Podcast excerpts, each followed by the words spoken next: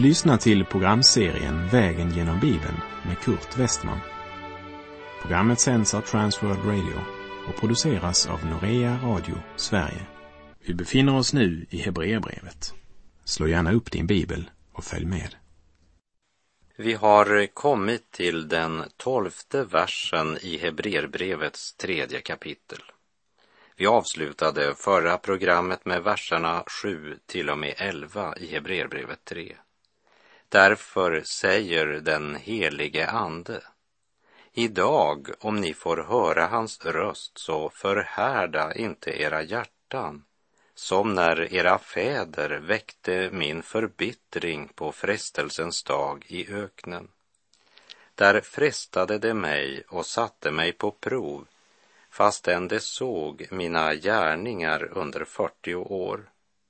Därför blev jag vred på detta släkte och sade, alltid far de vilse i sina hjärtan. De vill inte veta av mina vägar. Då svor jag i min vrede, det ska aldrig komma in i min vila. Det ska aldrig komma in i min vila. Det var ju inte det Gud önskade eller hade tänkt med dessa som i tro till Herren utvandrat från Egyptens träldom. Men på grund av deras otro intog de aldrig det land som Gud hade lovat dem. Det säger oss som lever idag att innan du inte bara tar emot Herren Jesus Kristus som din frälsare utan också vandrar med honom i tro så vet du intet om löfteslandet. Här i Hebreerbrevet 3.12 så möter vi en mycket klar förmaning. Och den uppmuntran och tröst som Guds ord ger består också av förmaning. Hur kan det vara någon tröst i förmaningar? När Kristi kärlek är drivkraften så kan vi känna den värme som strömmar emot oss också i förmaningen eftersom den är ett uttryck för Guds totala omsorg. Må Herren välsigna alla herdar, alla bröder och systrar som har både kärlek och mod att visa sina trossyskon den omsorgen. Vi läser Hebreerbrevet 3, vers 12. Bröder, se till att ingen av er har ett ont och trolöst hjärta så att han avfaller från den levande Gud. Se till, det vill säga du har ett personligt ansvar.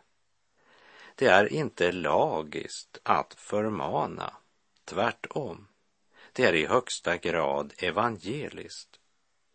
Vi blir påminda om att den som inte litar på Gud och tror hans ord avfaller från Gud.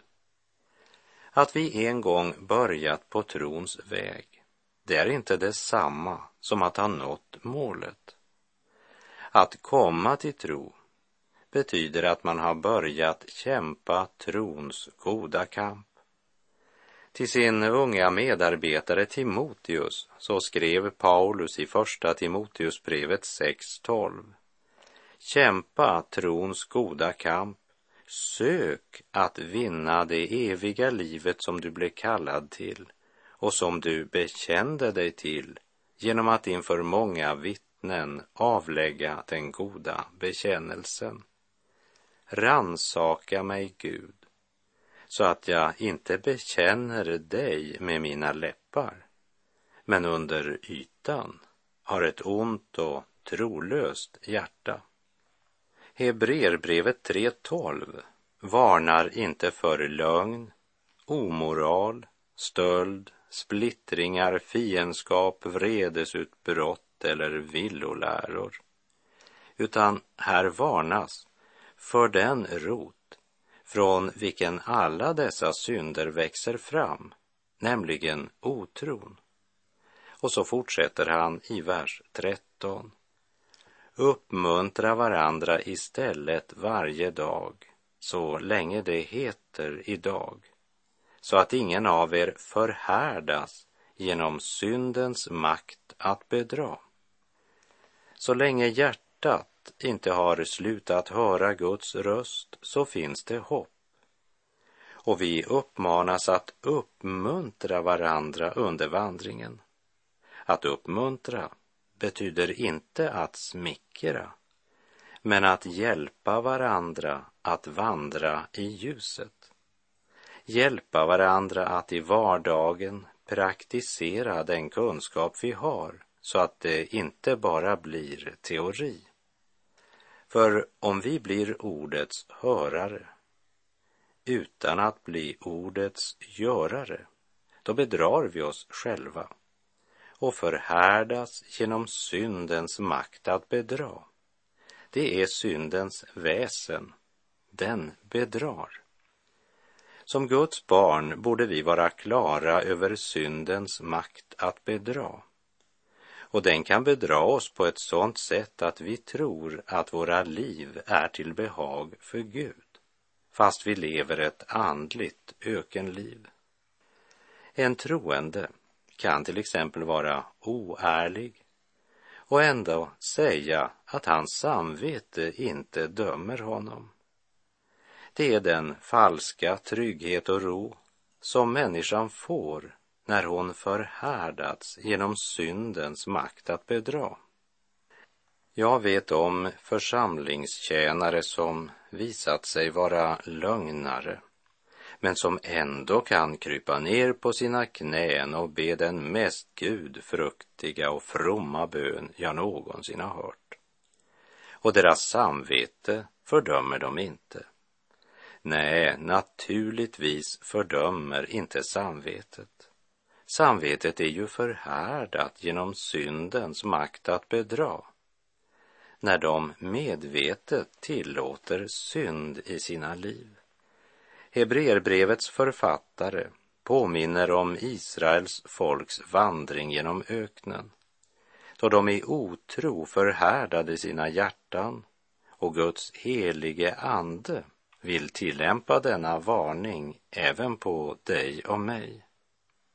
Syndens bedrag, det består i att man nekar att lyssna till Andens röst och istället låter sig styras av sina egna lustar och vår tidsandas strömningar.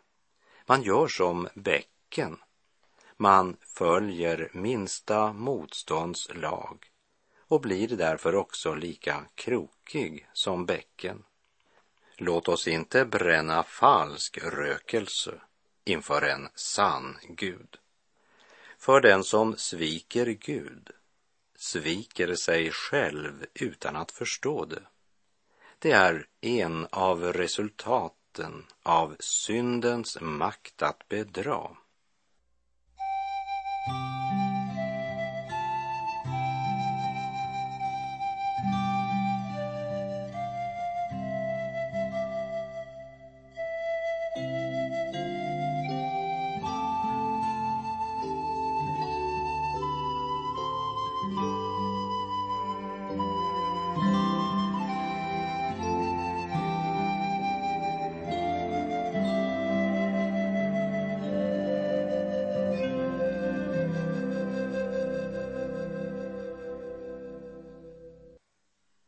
Läser Hebreerbrevet 3.14 i Norsk bibels översättning.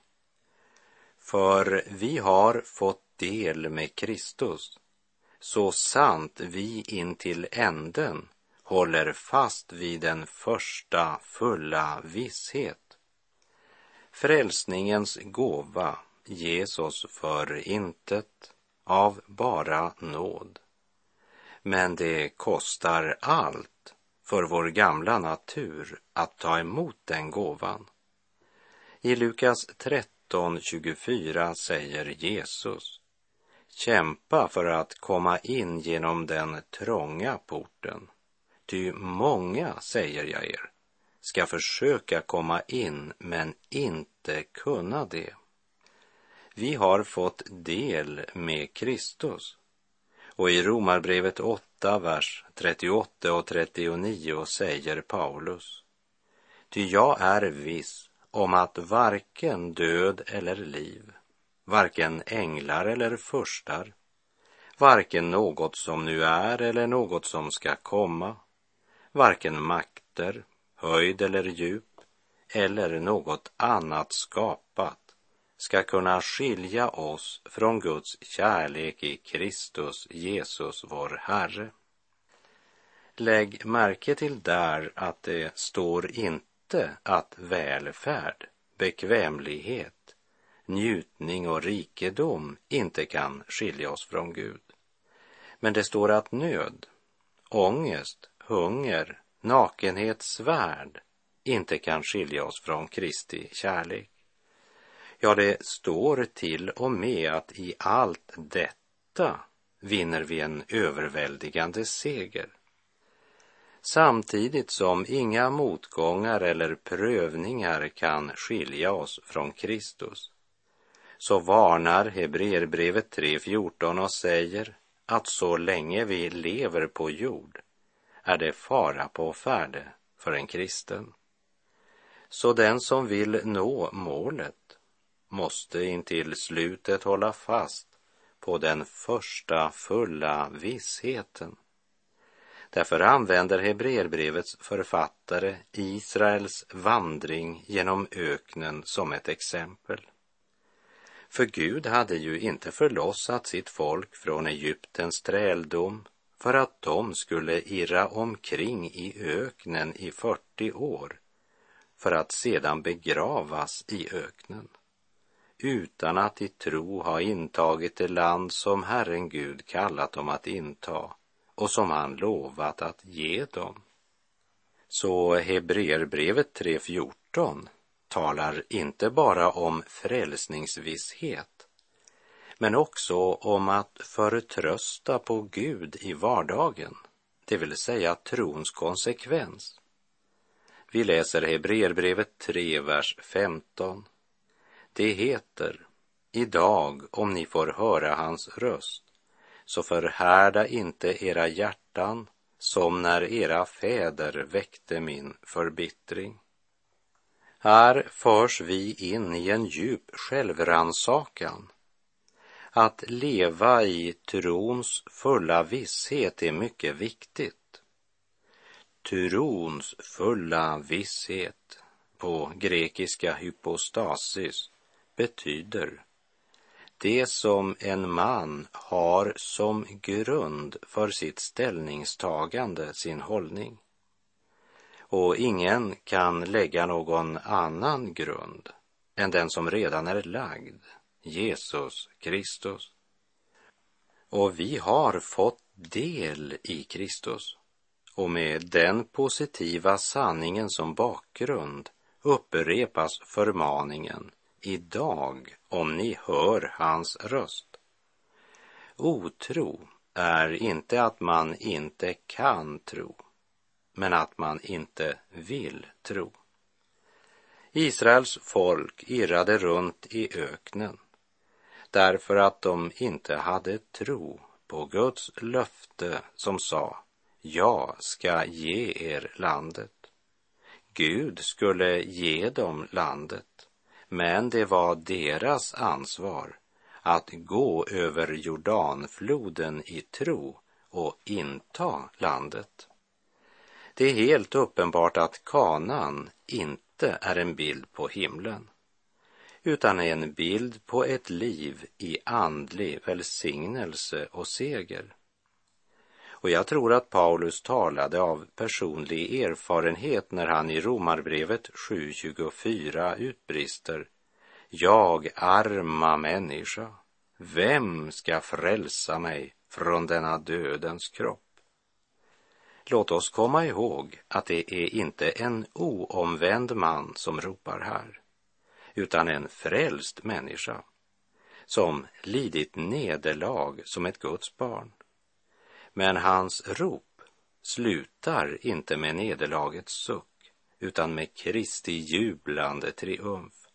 Gud var ett tack, Jesus Kristus vår Herre. Idag, om ni får höra hans röst, så förhärda inte era hjärtan som när era fäder väckte min förbittring. Israels ovilja att handla i tro till Guds löften väckte förbittring hos Gud. Gud är inte intresserad hur riktiga och fantastiska teorier du har om du i praktiken vandrar i otro i vardagen.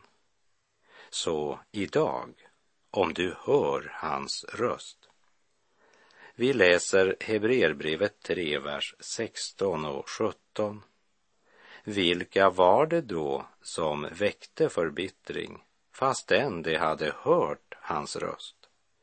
Var det inte alla de som Mose hade fört ut ur Egypten? Vilka var han vred på under 40 år? Var det inte de som syndade och blev liggande döda i öknen?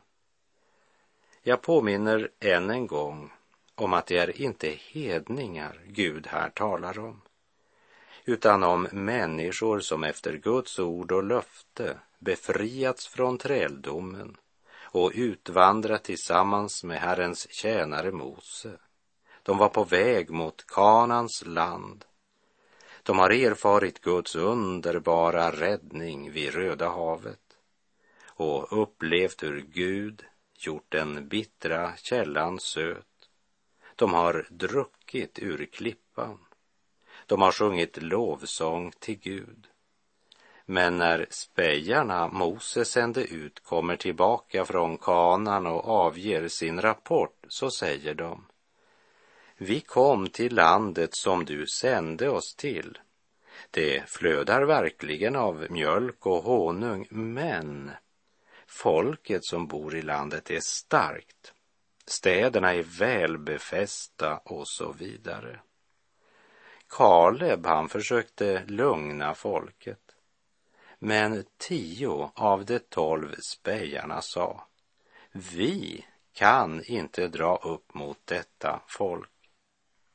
Och genom de tio spejare som saknade tro på Gud och bara vitt vittnade om vad deras ögon hade sett och vad deras förnuft sade. De lyckades smitta majoriteten av Israels folk med sin otro. Gud bevare land och folk för sådana predikanter. Tron kommer av predikan, men det gör även otron. Låt oss aldrig glömma det. Låna inte dina öron till alla bara för att de läser ur Bibeln, utan studera själv Guds ord och gå där förkunnelsen samsvarar med vad Bibeln vittnar. I sin bergspredikan säger Jesus i Matteus 7.21 inte ska var och en som säger Herre, Herre till mig komma in i himmelriket, utan den som gör min himmelske faders vilja. Idag om du hör Herrens röst, så förhärda inte ditt hjärta, som när Israels barn väckte Guds förbittring genom sin otro och som levde ett helt liv utan att ha erfarit välsignelsen av att leva i kanan. De dog och blev begravda i öknen.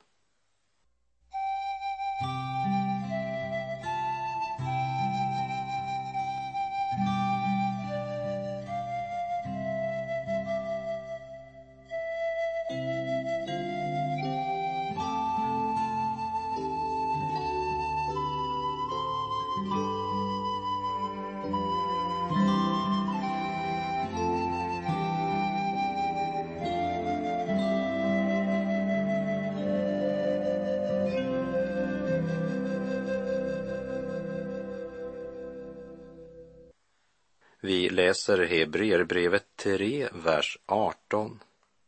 Och vilka gällde eden hans vår, att det aldrig skulle komma in i hans vila om inte dem som var olydiga. När det här talas om dem som aldrig kom in i Guds vila så ska vi ha klart för oss att det är kanan det talas om och inte himlen. Det handlar inte om människor som gick evigt förlorade, men om människor som på grund av sin olydnad aldrig upplevde ett liv i välsignelse och seger. På grund av sin otro hade de inte ens en aning om vad det ville säga att leva i kanan, njuta dess frukter och ha sin glädje och tillfredsställelse i att helt enkelt lita på Gud. Vi minns från vår vandring genom kapitel 14 i fjärde Mosebok att det var där vid Kades Barnea Israels folk måste avgöra om de skulle följa Guds order och inta landet eller inte. Och vi minns att Israels folk vägrade att gå in i kanan. Och det var deras otro som var orsaken.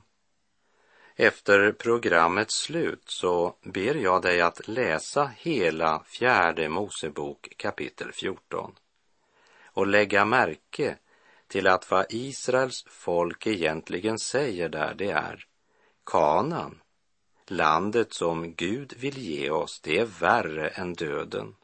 Vi hade hellre dött i Egypten eller dött i öknen än att nu dö i Kanan. De gjorde alltså uppror mot Moses och valde sig en anförare för att återvända till Egypten. Och landet som Gud sagt flöt av mjölk och honung, det beskriver de så här i fjärde Mosebok 14.3. Varför leder Herren oss in i detta land där vi måste falla för svärd och där våra hustrur och barn ska bli fiendens byte? Vore det inte bättre för oss att vända tillbaka till Egypten?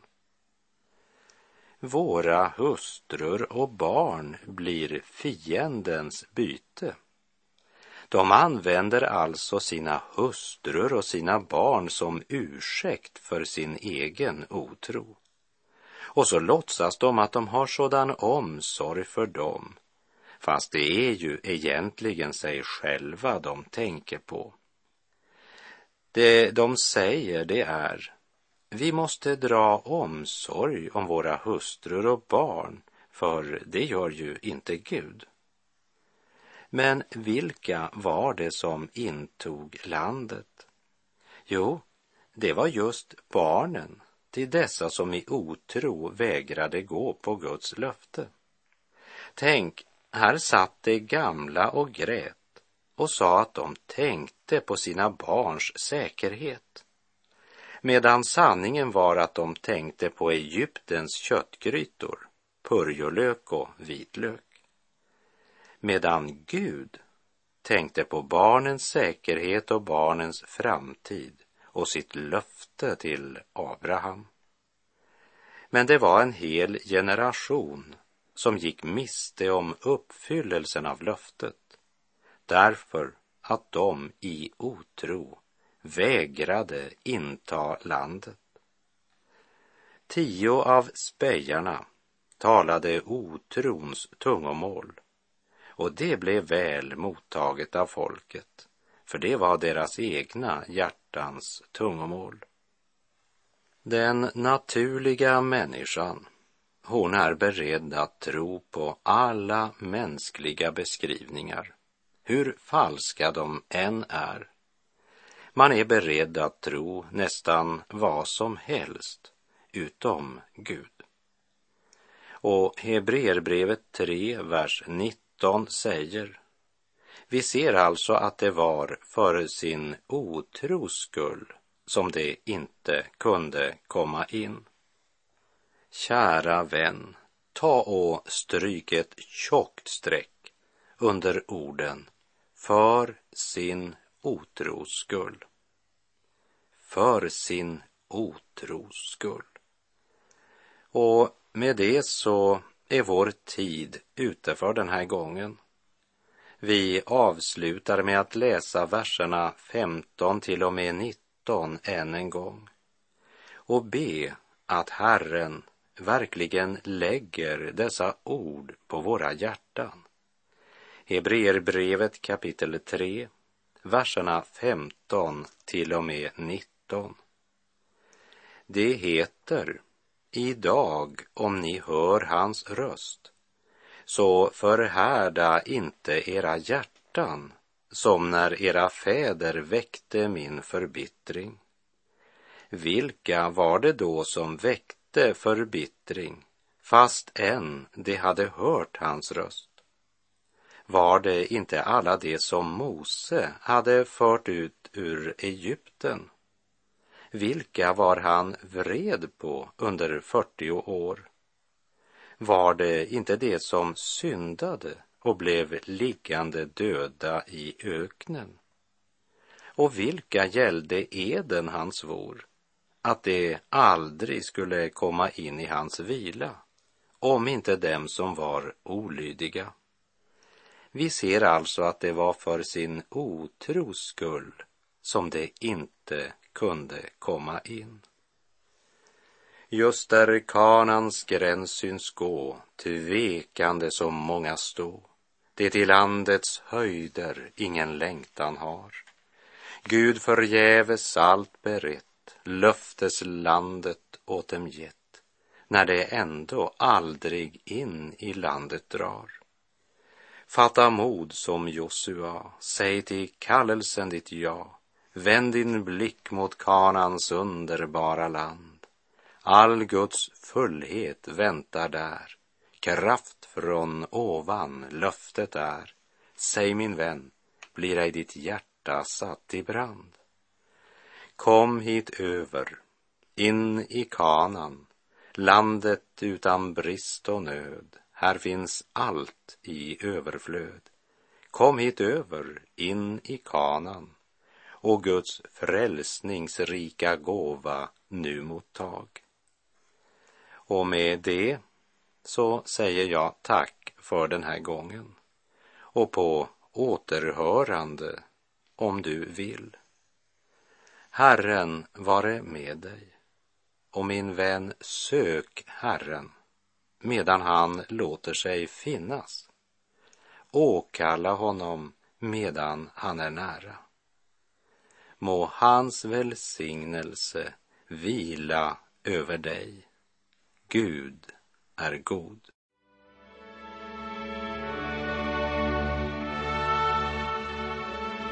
Du har lyssnat till programserien Vägen genom Bibeln med Kurt Westman som sänds av Transworld Radio. Programserien är producerad av Norea Radio Sverige. Om du önskar mer information om vårt radiomissionsarbete så skriv till Norea Radio Sverige, box 3419 103 68 Stockholm. Adressen är alltså Norea Radio Sverige, box 3419. Postnumret 10368 Stockholm.